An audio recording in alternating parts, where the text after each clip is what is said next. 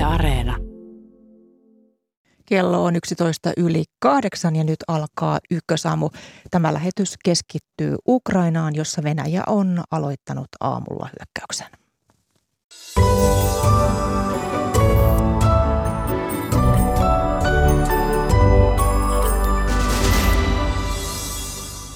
Venäjän presidentti Vladimir Putin ilmoitti aamulla Venäjän aloittaneen sotilasoperaation Ukrainassa.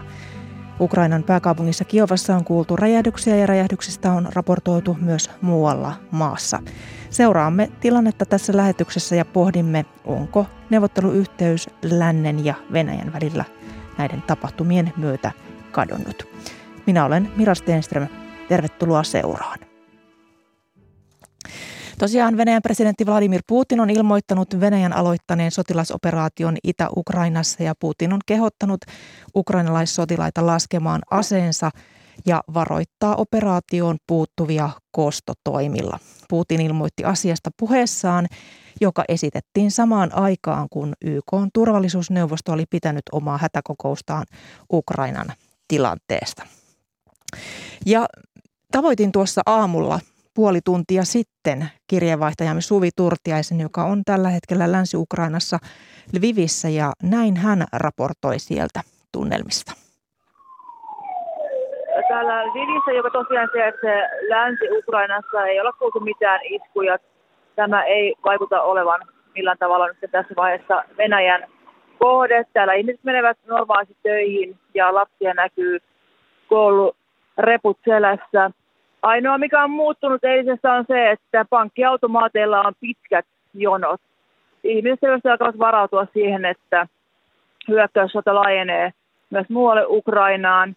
Ja mikä näkyy myös Vivissä on se, että tänne on alkanut saapua ihmisiä muualta Ukrainasta. Olemme kuulleet paikallisten kautta, että ihmisiä saapuu Kiovasta, jossa näitä räjähdyksen ääniä on kuultu kohti nyt Länsi-Ukrainaa ja Viviä, jota pidetään nyt tässä vaiheessa turvallisena paikkana. Mikä on mahdollisten evakuointien tilanne? Tässä vaiheessa ei ole mitään evakuointeja julistettu, mutta koko Ukrainan kansaa on nyt tämän viikon aikana alettu valmistaa aivan uudella tavalla sotaa varten. Aiempina viikkoina presidentti Zelenski ja muun maan johto kehottivat tämän paniikkia jatkamaan elämää. Mutta tällä viikolla on tapahtunut selvä käänne. Täällä on jaettu kansalaisille ohjeita siitä, että miten on hyvä pakata valmiiksi tällainen valmiusreppu, missä on ruokaa, juomaa, taskulamppu ja välineitä siihen, että voi selvitä, jos tulee nopea evakuointikäsky tai jos täältä sähköt katkaistaan tai jos mobiiliverkko ajetaan alas. Ja tämä kaikki ohjeistus on tullut vasta tällä viikolla. Selvästikin Ukrainan johto näki, että on tapahtumassa tällainen käänne. Ja lisäksi tiistai-iltanahan presidentti Zelenski kutsui reserviläisiä palvelukseen. Mitä tästä reserviläisten palvelukseen kutsumisesta Martaan tietää tällä hetkellä? No, tämä kutsu koski silloin tiistaina vain osaa reservistä, noin 250 000 reserviläistä. Kyseessä ei siinä vaiheessa ollut yleinen liikekannalle pano. Voi olla, että tilanne muuttuu, mutta tässä vaiheessa se oli vain osittainen reserviläisen kutsupalvelukseen. No miten yleisesti ottaen, kun Putin tuon ilmoituksensa puheessaan teki, niin miten siihen on, on reagoitu kansan parissa? Totta kai täällä, kun puhuin ihmisille juuri hetki sitten tuossa pankkiautomaattijonossa, niin ihmiset ovat todella, todella järkyttyneitä ja hakevat ehkä läheisyyttä toisistaan ja ovat huolissaan omaisistaan, jotka ovat jääneet sitten Kiovaan tai tuonne itäisempään Ukrainaan, jossa näitä iskuja parhaillaan tehdään. Kirjeenvaihtajamme Suvi Turtiainen, kiitos näistä tiedoista. Näin siis Suvi Turtiainen äh, tuossa reilu puoli tuntia sitten kertoi Lvivistä, eli tuolta Länsi-Ukrainasta, jonne myös Suomen suurlähetystö on eilen illalla Kiovasta siirretty. Jatketaan aiheesta tutkijoiden kanssa. Tervetuloa lähetykseen vanhempi tutkija Matti Pesu ulkopoliittisesta instituutista. Huomenta. Huomenta. ja huomenta tutkijakollegiumin johtaja kansainvälisen politiikan tuntija Tuomas Forsberg Helsingin yliopistosta. Huomenta. Tässä tosiaan, niin kuin aamun uutisissa on kuultu, niin presidentti Vladimir Putin on ilmoittanut tämän sotilasoperaation aloittamisesta tuolla Ukrainassa ja tosiaan Venäjän, Venäjän joukot ö, ovat liikkeellä monella, monella suunnalla. Miltä tilanteen kehittyminen Matti Pesu tällä hetkellä näyttää? No Venäjä on päättänyt käyttää sotilaallista voimaa poliittisten tavoitteiden saavuttamiseksi ja, ja ne liittyy U- Ukrainan alistamiseen. Putin puhuu demilitarisaatiosta, eli, eli Venäjän ase- asevoimat pyrkii lamaannuttamaan Ukrainan asevoimat ja, ja sitä kautta ohjaamaan poliittista tilannetta Ukrainassa heille suotusaan suuntaan mahdollisesti vaihtaa poliittiseen johdoon. Ja, ja tämä on ollut Venäjän tavoite nyt jo, jo pidempään ja he on koko ajan tässä kuukausien ajan kiristänyt ruuvia ja, ja kun ei diplomatia ja painostusraiteella saatu haluttuja tuloksia, niin nyt sitten Venäjä pyrkii saavuttamaan tavoitteensa avoimella sodankäynnillä. No tuossa kuten edellä kuultiin, Suvi Tuortiainen kertoi Lvivistä eli sieltä Länsi-Ukrainasta, että siellä luonnollisesti ihmiset ovat huolissaan, nostavat rahaa, ovat, ovat rahaa, rahaa hankkimassa, mutta sitten esimerkiksi Kiovassa, siellä on kuultu räjähdyksiä pääkaupunki Kiovassa, niin Tuomas Forsberg, kun Ukrainan ulkoministeri, ulkoministeri sanoi, että Venäjä on tosiaan aloittanut täysi mittaisen sodan Ukrainaa vastaan, niin kun tämä tilanteen muodostuminen on tullut todella nopeasti, siis kärjistyminen on tapahtunut muutamassa päivässä, niin minkälaista vauhtia Venäjä näyttää tällä hetkellä etenemään? Siis kärjistymiseen on mennyt useita vuosia, jos ei jopa vuosikymmeniä. Mm. Tilanne alkoi kärjistyä vuodesta 2005 oranssivallankumouksen jälkeen, jolloin on ollut jatkuvasti jonkinlaisen konfliktin mahdollisuus. Totta kai kun operaatio alkaa ja Venäjä aloittaa sen operaation, niin siinä on tietty yllätysmomentti. Toiset maat, lännessähän on usein sanottu, että operaatio alkaa sinä ja sinä päivänä kello silloin ja silloin se alkaa, mutta eihän tämä mikään yllätys sitten ollut. Tietysti jälkiviisasti voi sanoa, että minäkin kuvittelin, että näin laajamittaiseen operaatioon ei ehkä lähdettäisi tai se todennäköisyys olisi kuitenkin pieni, mutta, mutta kyllä se jo joulukuusta alkaen oli niin, että, että jopa tällainen suurempi operaatio on, on jopa niin kuin kohtuullisen iso todennäköisyys. Jatkamme teidän kanssanne ihan hetken kuluttua, mutta meillä on nyt yhteys Suomen Ukrainan suurlähettiläiseen Päivi Laineeseen, joka on myös tuolla Länsi-Ukrainan Lvivin kaupungissa. Huomenta Päivi Laine. Huomenta. Mediatietojen mukaan siis Ukrainan pääkaupungissa Kiovassa on kuultu räjähdyksiä ja räjähdyksiä on tullut raportteja myös muualta maasta, niin mitä tietoja sinulla on venäläisten etenemisestä eri puolilla Ukrainaa? No olen myöskin sen suhteen julkisuudessa olleiden tietojen varassa, mutta kyllä tämä nyt aika suurelta operaatiolta näyttää, eli venäläiset ovat hyökänneet useampiin kohteisiin Ukrainassa. Mikä on tällä hetkellä Lvivissä tilanne? Tuossa edellä kuultiin Suvi Turtiaisen raportti, jossa hän kertoi muun muassa, että pankkiautomaateilla on nähty ihmisiä nostamassa rahaa ja tuo, tuo tieto oli tosiaan reilu puoli tuntia sitten saatu. Mikä, mikä tilanne tällä hetkellä on? No valitettavasti itse olen tässä vaiheessa päässyt katsomaan tilannetta vain ikkunasta, että tässä on ollut kokouksia ja palavereja ja viestivaihtoa, mutta täällä ei, ei kuulu räjähdyksiä eikä siinä mielessä ole poikkeavaa, poikkeavaa tilannetta, mutta varmasti, varmasti tämä tulee vaikuttamaan myös tänne. Ja eilen kuulin rajalta, Puolan rajalta, joka on, on noin 60 kilometrin päässä, että siellä oli jo huomattavat ruuhkat. Samoin kuulin Kiovasta paikalta palkatuilta kollegoiltamme, että Kiovan ulosmeno teillä on, on hurja, hurja ruuhka. Suomen suurlähetystö siirtyi eilen äh, Kiovasta sinne Länsi-Ukrainaan, niin miksi päätitte lähteä Kiovasta? Tämä tilannehan on, on kiristynyt huomattavasti tässä viimeisten viikkojen aikana. Olemme seuranneet tätä tilannetta yhdessä kaikkien Helsingin viranomaisten kanssa ja täältä Kiovasta. Ja tiistaipäivän aikana saimme tiedon Suomesta, että nyt huolestuttavaa liikehdintää siellä Venäjän puolella tapahtuu ja valmistautumista, joka viittaa siihen, että, että he ovat täysin valmiita suorittamaan hyökkäyksen, jolloin, jolloin teimme sen päätöksen, kuten suunnitelmassamme on, että on aika irtautua Kiovasta ja meillä oli siinä sitten parin tunnin homma, että saimme valmistelut loppuun lähetystörakennuksessa ja pakkasimme autot ja siirryimme tänne Lviviin. Silloin liikenne oli vielä rauhallista. No, ulkoministeriöhän suositteli jo pari viikkoa sitten, että suomalaiset poistuisivat Ukrainasta tai ainakin tekisivät matkustusilmoituksen, niin mikä, mikä on sinulla viimeisin tieto, että paljonko Ukrainassa on edelleen suomalaisia? Täysin tarkkaa tietoa meillä siitä ei ole, mutta tässä juuri on, on, on, on olen saanut tiedon Helsingistä, että niin sanottuja avoimia matkustustiedotteita, eli jo, näiden tiedotteiden mukaan silloin nämä henkilöt ovat vielä Ukrainassa, niin on 80. Eli, eli seuraamme tätä tilannetta. Ukrainan presidentti Volodymyr Zelenski on julistanut maahan sotatilan lain, niin miten se näkyy siellä käytännössä?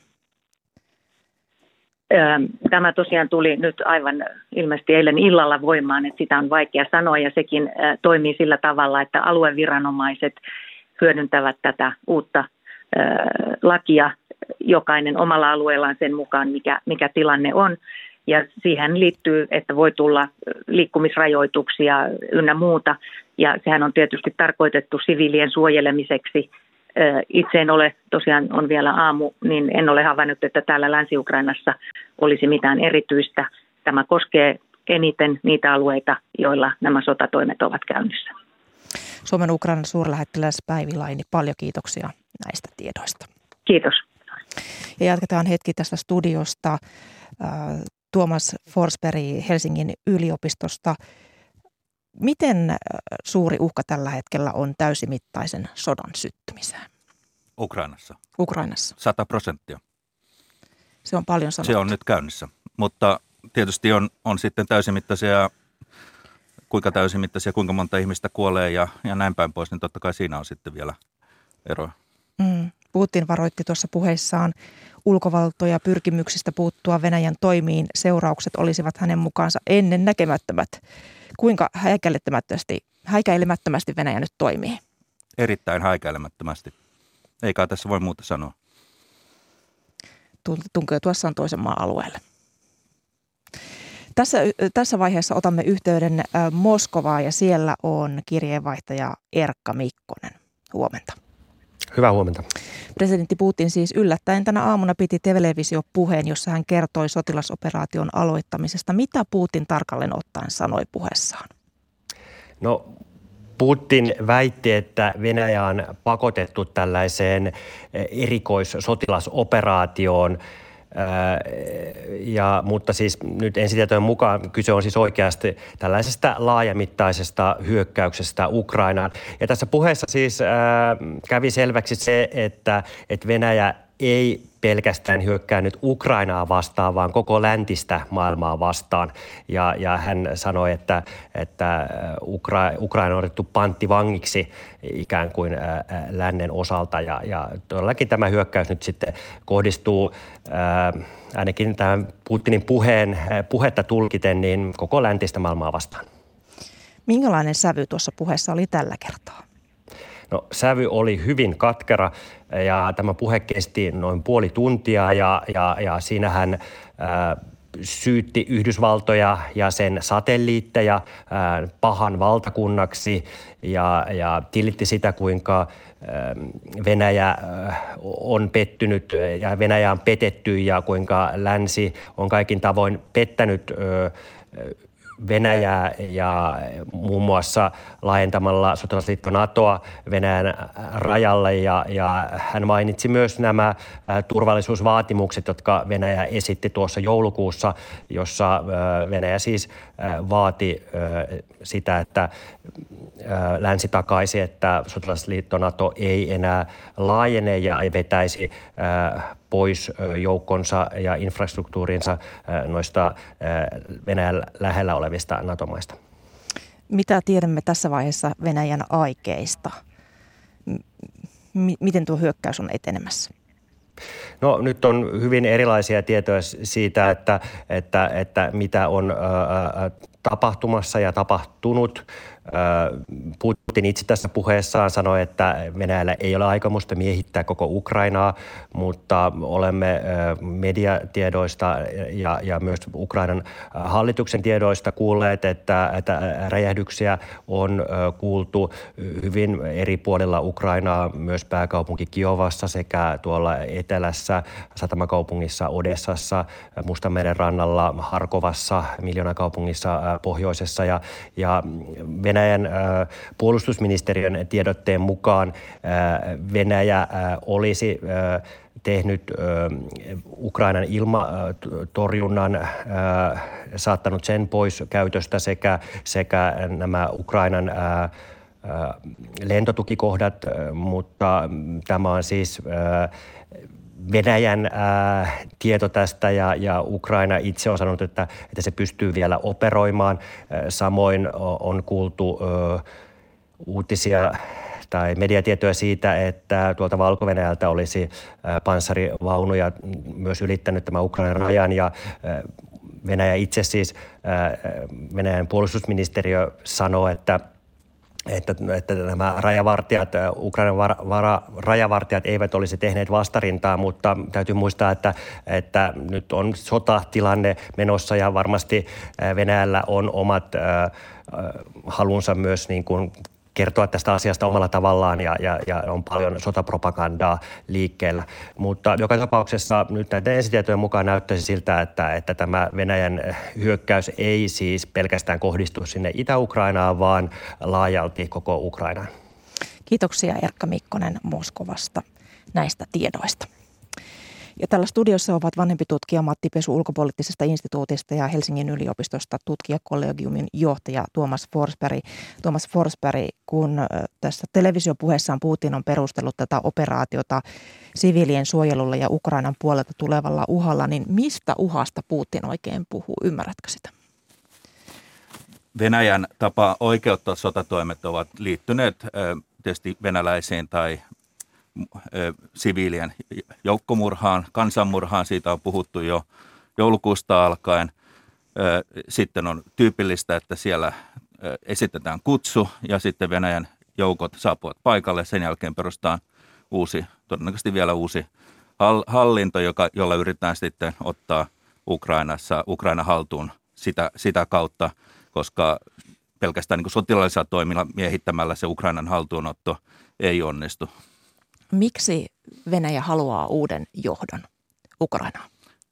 Venäjä on täysin pettynyt siihen Ukrainan toimiin, koska Ukraina ei alistunut siihen, mitä Venäjä halusi. Ja, ja Putinhan on jo useamman vuoden, viimeksi viime kesänä, jolloin kirjoitti siitä asiasta artikkelin, kiistänyt tällaisen Ukrainan aidon suvereniteetin itsenäisenä valtiona, joten tietysti tällainen sotatoimi on johdonmukainen seuraus tämän tyyppistä ajattelusta.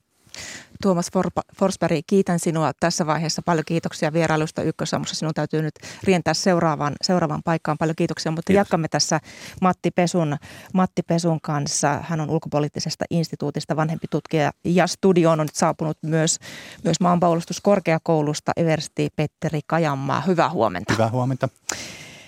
Tässähän tämä hyökkäys on monelta taholta tuomittu sotilasliitto Naton pääsihteeri Jens Stoltenberg tuomitsee Venäjän edesvastuuttoman ja provosoimattoman hyökkäyksen Ukrainaa vastaan. Näin hän on kertonut.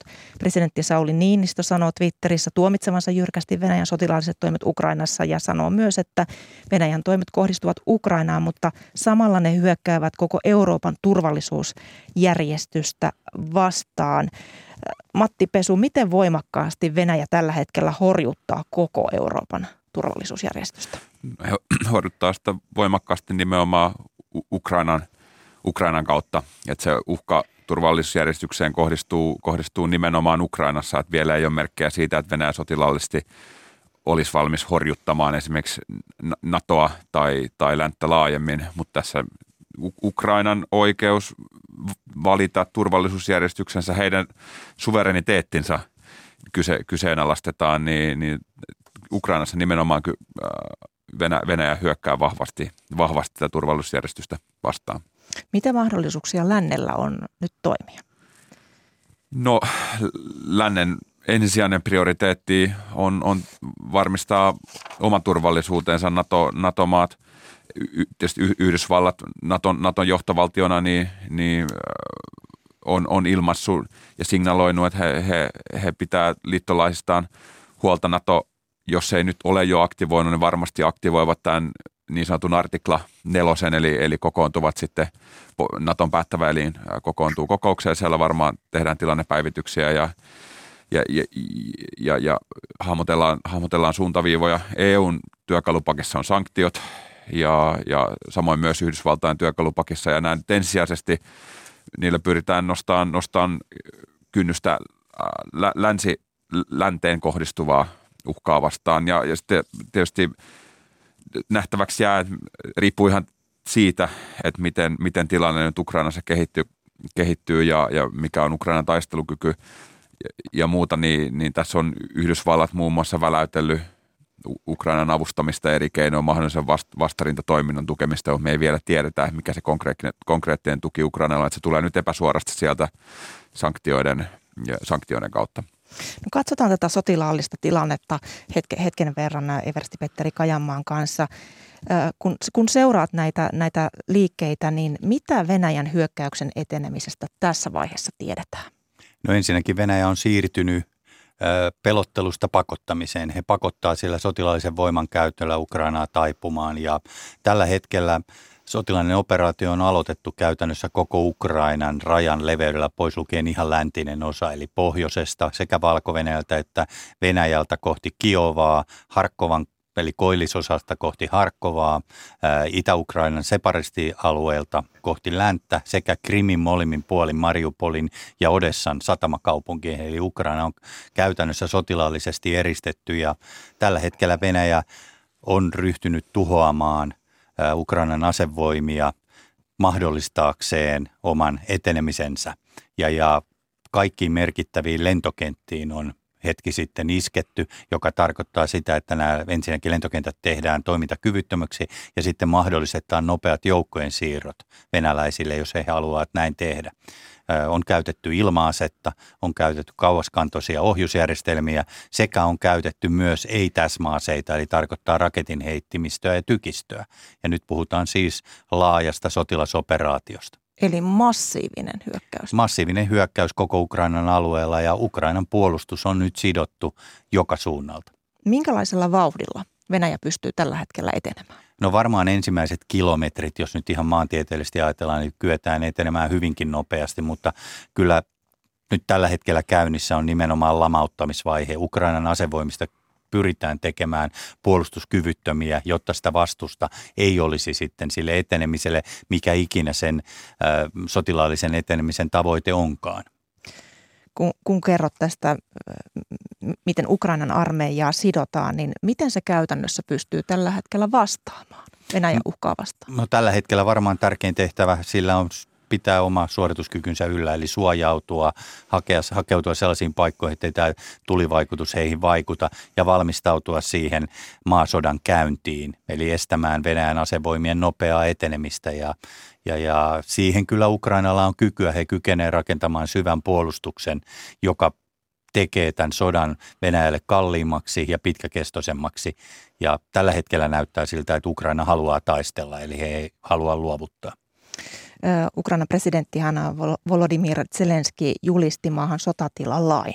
Niin mitä se tämmöisessä tilanteessa käytännössä tarkoittaa? Se tarkoittaa sitä, että presidentillä ja hallituksella riippuen lain sisällöstä on käytettävissään kaikki ne yhteiskunnan valtion keinot, mitä he ikinä haluaa käyttää. He voi määrätä ihmisiä tekemään jotain asioita, poistumaan, ottamaan ä, alueita haltuun, ottamaan tuotteita haltuun, ohjata se koko yhteiskunnan voimavarat sen sodankäynnin palvelemiseksi.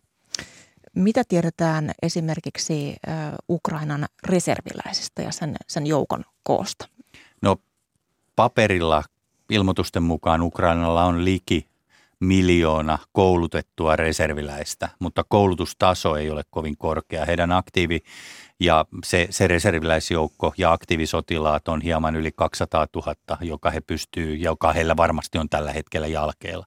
Sen lisäksi he aloitti laajat kertausharjoitukset muutama päivä sitten, joka ei vielä takaa korkeaa suoritustasoa näille sotilaille, mutta se takaa sen, että lähipäivinä he kykenevät järjestämään sen Ukrainan puolustuksen silleen, että he kykenevät taistelemaan. Mikä näyttää tällä hetkellä olevan Venäjän tavoite? Massiivinen hyökkäys, mihin se voi yksistään viitata? No se viittaa siihen, mitä Venäjän hallinto sanoi, he haluaa demilitarisoida Ukrainan, eli tehdä siitä sotilaallisesti kyvyttömän, jonka jälkeen he saavat, niin kuin tässä aikaisemmat asiantuntijat sanoi, saavat Ukrainan hallintaansa. Ja, ja nyt tällä operaatiolla pyritään lamauttamaan Ukrainan asevoimien parasosa, jolloin sitten lamautettaisiin se taistelutahto ja halu jatkaa sitä taistelua. Ja näyttää siltä, että Venäjä on valmis viemään tämän niin pitkälle kuin se tarvitaan, jotta tähän tavoitteeseen päästään. Mikä merkitys on sillä, jos tämä pääkaupunki Kiova saataisiin Venäjän haltuun? No se on tietyllä tavalla semmoinen symbolinen asia. Se on vain yksi maantieteellinen paikka. Kaikkihan tietää, että maata voidaan johtaa mistä tahansa. Sen ei tarvitse olla Kiova. Ja Kiova taas alueena on erittäin haastava sota, sotatoimialueena. Siellä on valtavasti korkeuseroja, siellä on jokia ja, ja se on valtavan iso yli kahden miljoonan asukkaan kaupunki. Ei välttämättä tavoitteena on saada Kiovaa haltuun, vaan taivuttaa Kiovan hallinto päätö, omiin päätöksiin. Nythän Viro on aamulla pyytänyt Natolta turvallisuuskonsultaatiota neljännen artiklan nojalla. No, Natomaa siis voi pyytää tällaista turvallisuuskonsultaatioita kokiessaan uhkaa alueelliselle koskemattomuudelleen tai turvallisuudelleen, niin mistä tämä kertoo? Se kertoo siitä, että ne maat, jotka tuolla Ukrainan lähialueella on, rajoittuvat Venäjään, Valko-Venäjään tai Ukrainaan, niin kokee turvallisuusuhkaa siitä, että heidän alueellaan käytännössä vieressä taistellaan. Se ei vielä tarkoita sitä, että Viroon kohdistuu suoria sotilaallisia toimia tai edes suoraa sotilaista uhkaa, vaan se epävarmuus tekee tämän ja Viro haluaa tehdä sen ennakoivasti. No, miten muut NATO-maat tulevat reagoimaan? Nythän eri maat, NATO-maat ovat lisänneet tai ilmoittaneet joukkojensa lisäämisestä tällä Naton itäsiivellä, niin mikä se todennäköisin reaktio nyt on tämän Venäjän hyökkäyksen seurauksena? No ihan varmasti jokaisen, joka tuolla alueelle rajoittuu lähtien Romaniasta – Bulgariasta aina tuohon Baltian maihin saakka itäisellä siivellä, niin varmaan sotilaallista valmiutta on kohotettu ja kaikki mahdolliset seurantajärjestelmät on käynnissä, joilla pystytään valvomaan niitä Venäjän tarkoitusperiä ja, ja pitämään huoli, että jos se Venäjän operaatio etenee juuri sen valtion raja-alueen lähelle, niin siellä on puolustuskyky ja valmius. Se, että NATO on nyt siirtänyt tai NATO-maat on siirtäneet erilaisia joukkoja itään, ei vielä niin kuin, ratkaisevasti merkitse puolustukselle riittävästi, vaan se on enemmänkin tämmöinen symbolinen tuen osoitus, mutta se mahdollistaa seuraavien joukkojen tulemisen alueelle. Tässähän on jo, Venäjälle on viestitetty e-, etukäteen se, että, että vastatoimia seuraa, jos Venäjä hyökkää Ukrainassa. Niin, niin Matti Pesu, mitä nyt tapahtuu näiden vastatoimien osalta? No tänään on Eurooppa-neuvoston yl, yl, ylimääräinen kokous ja siinä EU-johtajat asettaa varmaan suuntaviivat ja, ja siinä EU by, byrokratia ja, ja valtiot alkaa neuvotella seuraavista sanktiopaketeista. Nämä eilen voimaan tulleet sanktiot neuvoteltiin 48 tunnissa ja mä oletan, että tässä on vähän samantyyppinen tilanne silloin, kun Krimi miehitettiin ja, ja, ja so, sota, sota sitten alkoi, niin se moraalinen tyrmistys on niin iso, niin se on itsessään EU-sakin semmoinen kokoava voima ja se tuo yhtiö my, yhteen myös niitä valtioita, jotka ei suoranaisesti koe Venäjän uhkaa tai joille Venäjä ei ole turvallisuutta. Täällä on tämmöinen niin kuin shokkivaikutus, joka, joka sitten itsessään fasilitoi sitä päätöksentekoa erityisesti, erityisesti just EUn piirissä. Niin, tässähän länsi on jo vastannut. Venäjän toimii erilaisilla pakotteilla. On EUn ja Yhdysvaltain pakotelistoihin kuuluu niin yksityishenkilöitä, Duuman jäseniä, venäläispankkeja. Ja tosiaan ko- kokoustetaan, tänään on, on EU-huippukokous tuloillaan. Niin mitä Matti Pesu odotat, että mitä vielä seuraavana on taskusta otettavana näitä tällaisia vastatoimia? Tuo on hyvä, hyvä kysymys.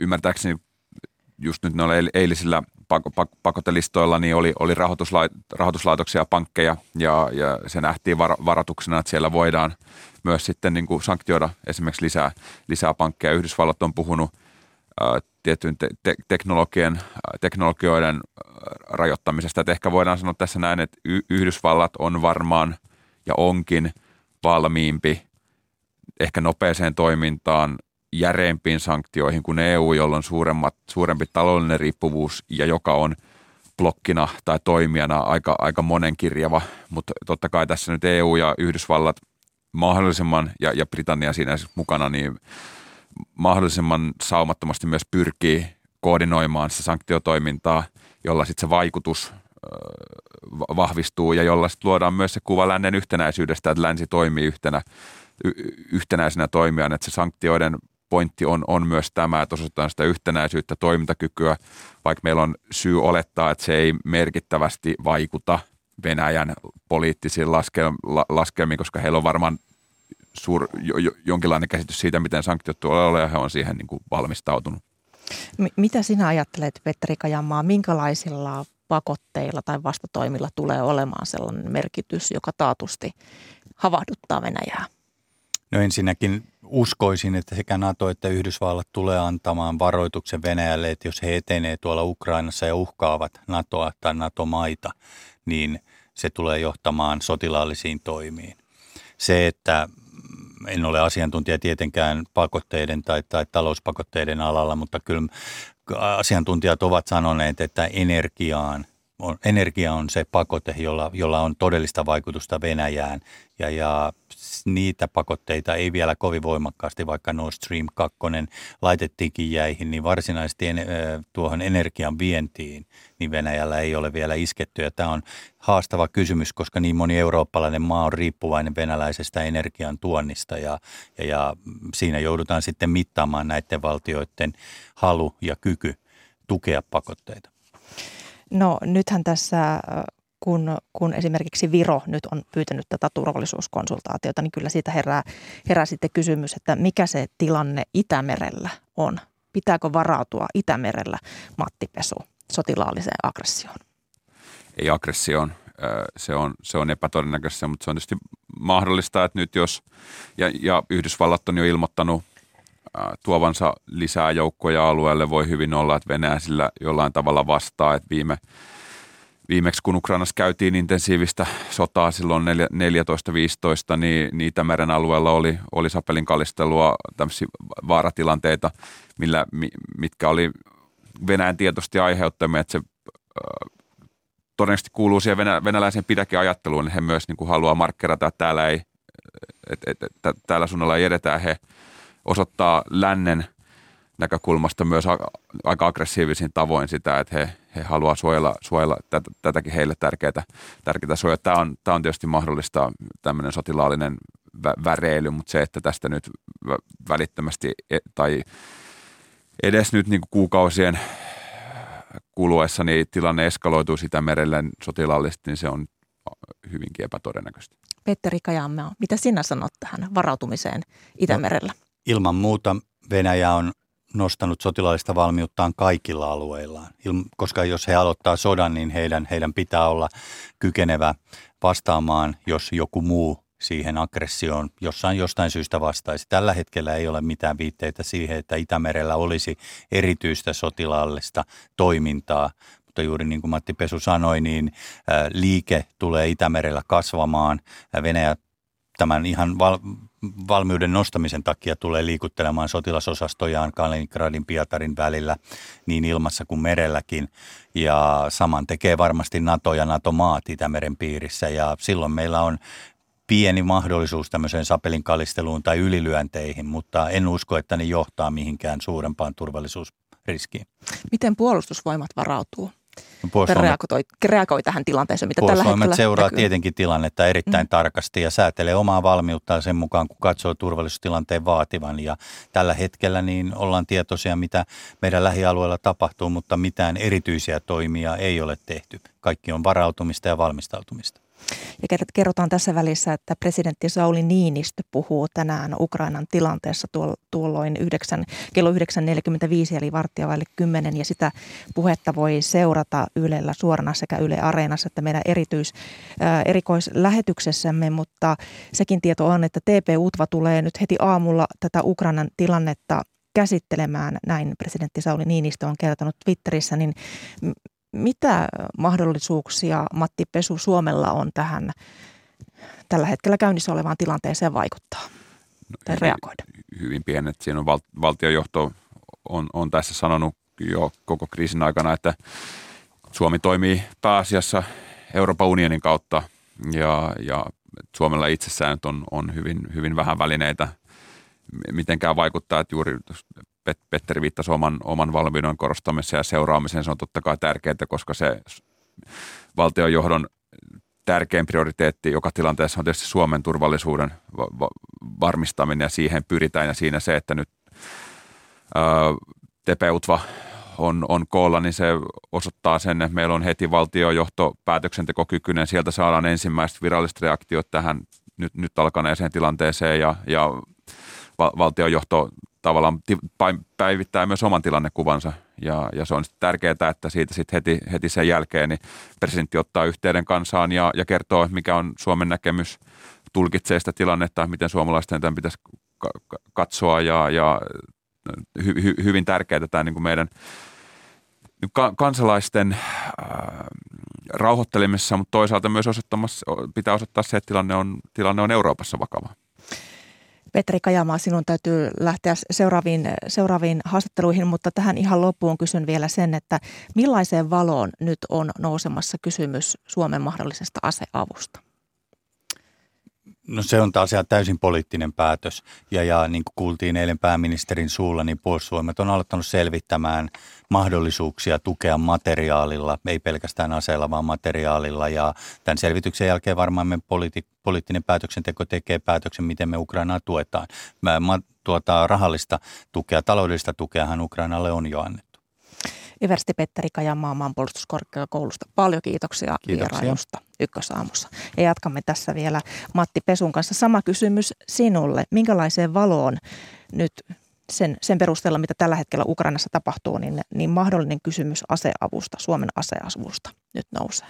Se, tilanne on mennyt oikeastaan enemmän enemmän siihen suuntaan poliittisesti meillä trendit, että että sitä apua mietitään jo, jo laajemmin ja siinä tämä puolustustarvikeapu ja mahdollinen, mutta kuitenkin ehkä vielä epätodennäköinen aseapu on, on sitten tullut, tullut keskustelua. Tässähän semmoinen sanotaan, että oikeustaju tuntuu monella olevan se oikeudenmukaisuuden taju, että jotenkin tässä pitää heikommassa asemassa olevaa auttaa, mutta itsessään meidän tämänhetkiset asevientilinjaukset on aika, aika tiukkoja hallitusohjelmassa, vaikka sinänsä esimerkiksi kansainvälinen oikeus ei, ei missään määrin estäisi, estäisi ase, aseapua Ukrainaan, mutta kysymys on että mitä meillä on antaa, onko meillä antaa, mitkä on omat tarpeet.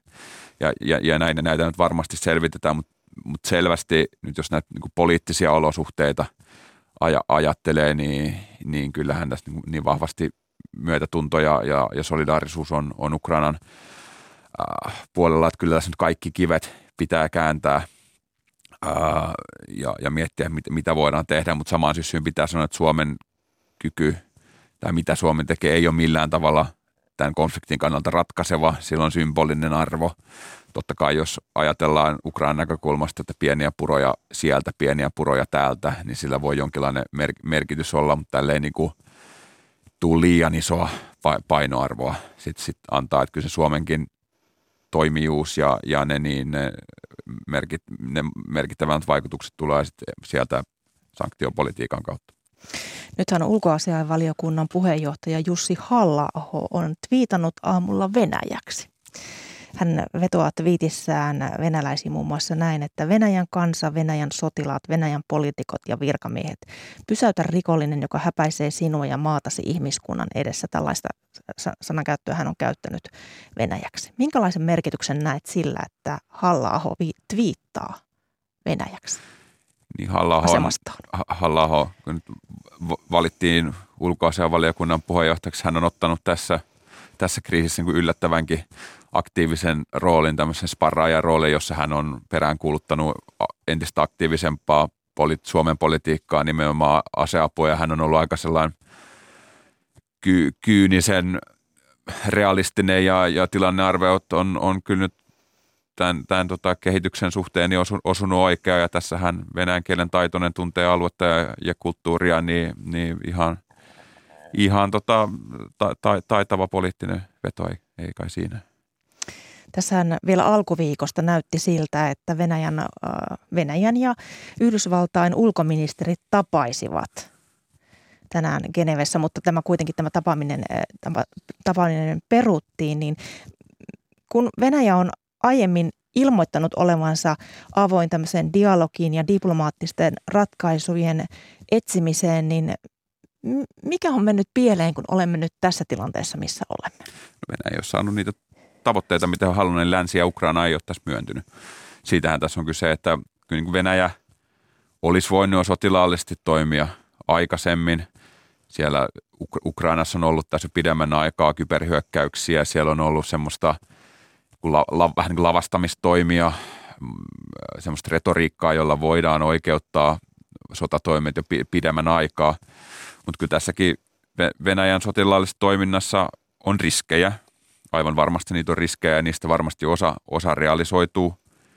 Ja, ja viimeisen asti Venäjä tämän painotuksen kautta yritti tavoitteitaan saada, mutta nyt se ei, ei, ei, ei saanut, vastakaikua ei saanut myönnytyksiä, niin sitten on siirrytty äh, aggressiivisempaan toimintaa, että ne Venäjän tavoitteet on ollut niin maksimaalisia, että niihin on, on, on vaikka sodan uhka on koko ajan ollut tässä leijunut, niin, ja, se, ja se, se riski on tiedetty, niin, niin sekä lännessä että Ukrainassa, jossa ehkä tilannearviot ei ole kuitenkaan aina, aina ollut ihan täysin sama, mutta sam, ehkä samansuuntaiset ja, ja siinä määrin ne on myös niin pikkuhiljaa yhdistynyt, niin on katsottu, että ei, ei, niihin, ei, niihin ei myönnetä ja, ja tota, nyt sitten on, on, on, ollaan tota siirrytty seuraavaan paljon vakavampaan vaiheeseen. Mm, näitä jännitteitä tosiaan voi sanoa näin, että alati kiihtyvään tahtiin on yritetty ratkea, ratkoa, niin minkälainen keskusteluyhteys äh, Ukrainan ja lännen edustajilla on Venäjään kaiken tämän jälkeen? Onko se meidän keskusteluyhteys nyt lopullisesti menetetty?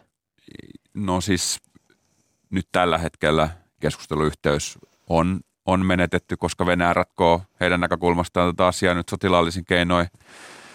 Ja, ja ri, riippuen siitä, miten tämä Venäjän operaatio etenee ja onnistuu, niin, niin jossain vaiheessa äh, sitten Venäjä, Venäjä varmasti antaa jotain diplomaattisia signaaleja, mutta tässähän ollaan tilanteessa, jossa niin kuin ed- edellytykset vakavalle diplomatialle sinänsä on mennyt. Eihän länsi tuu tätä missään vaiheessa hyväksymään, on se ratkaisu Ukrainasta mikä, mikä, mikä tahansa. Ja tämä jättää valtavan loven lännen ja Venäjän suhteisiin. Se oli 14 alkanut Krimin miehitys samana vuonna 14 alkanut sota jo jätti vakavat arvet ja tämä on, tämä on vielä va- vakavampi. Nyt ollaan niin aallon pohjassa, että tässä tämä tulee vuosiksi, vuosiksi vaikuttaa lännen Venäjän suhteisiin ja myös Suomen Venäjän suhteisiin.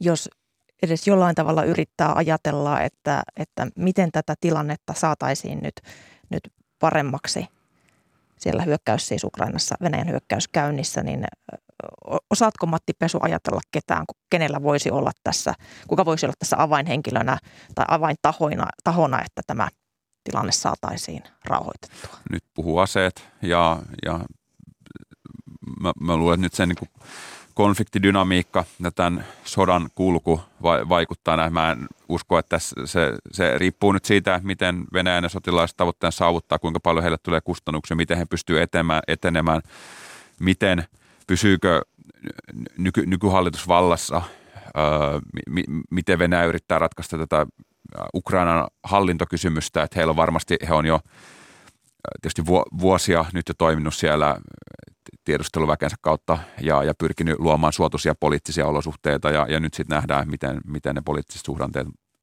Ukrainassa kääntyy. Ulkopoliittisen instituutin vanhempi tutkija Matti Pesu, paljon kiitoksia vierailusta Ykkösaamussa ja näistä arvioista.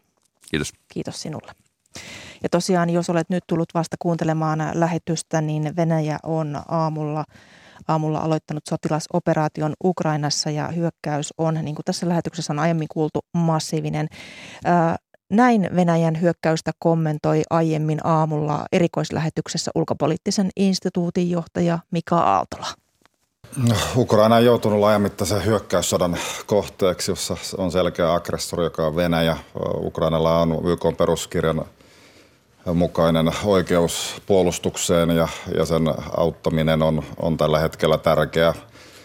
Voiman pitää kohdata vastavoima jossakin Ukrainassa ja, ja, ja se on äärettömän tärkeää myös sen estämiseksi, että tämä konflikti leviää. Sillä on suorat implikaatiot koko Euroopan turvallisuudelle ja Putinin ukaasit joulukuussa koskettavat myös Suomea siinä mielessä, että Venäjä haluaa kontrolloida koko naapurustonsa äh, suvereenisuutta tai he kokevat, että heillä on sananvaltaa. Tässä, tässä nyt ei kannata olla millään tavalla enää niin kuin moniselitteinen asian suhteen. Äh, kysymys on siis hyökkäyssodasta ja äh, kaikki ajatukset on ukrainalaisten puolella.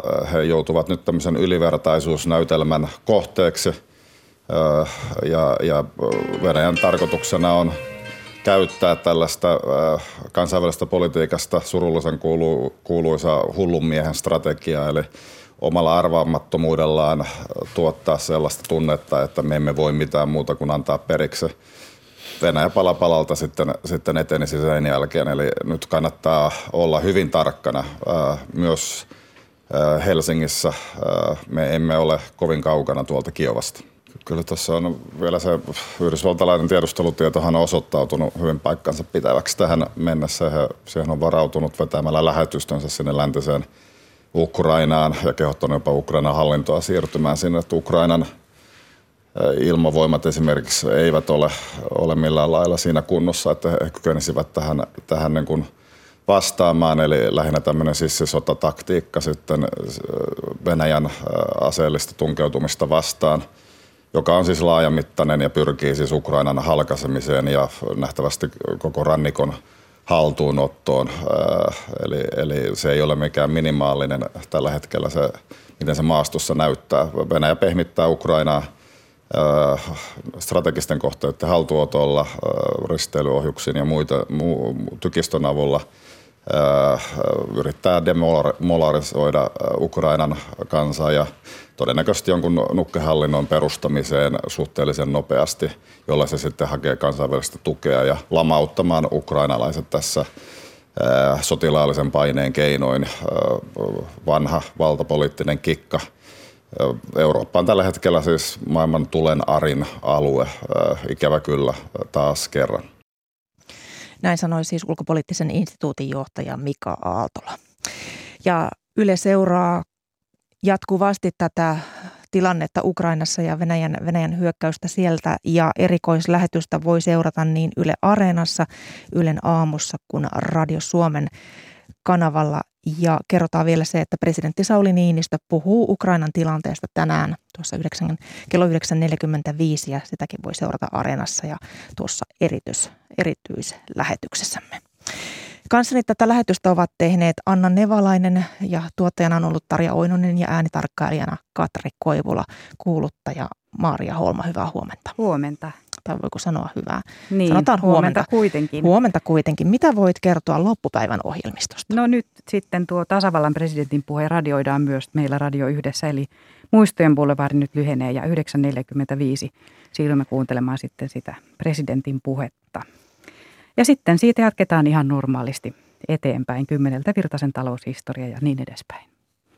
Kiitoksia näistä Maaria. Ja ykkösaamun lähetys päättyy ja minä toivotan sinulle rauhallista päivän jatkoa.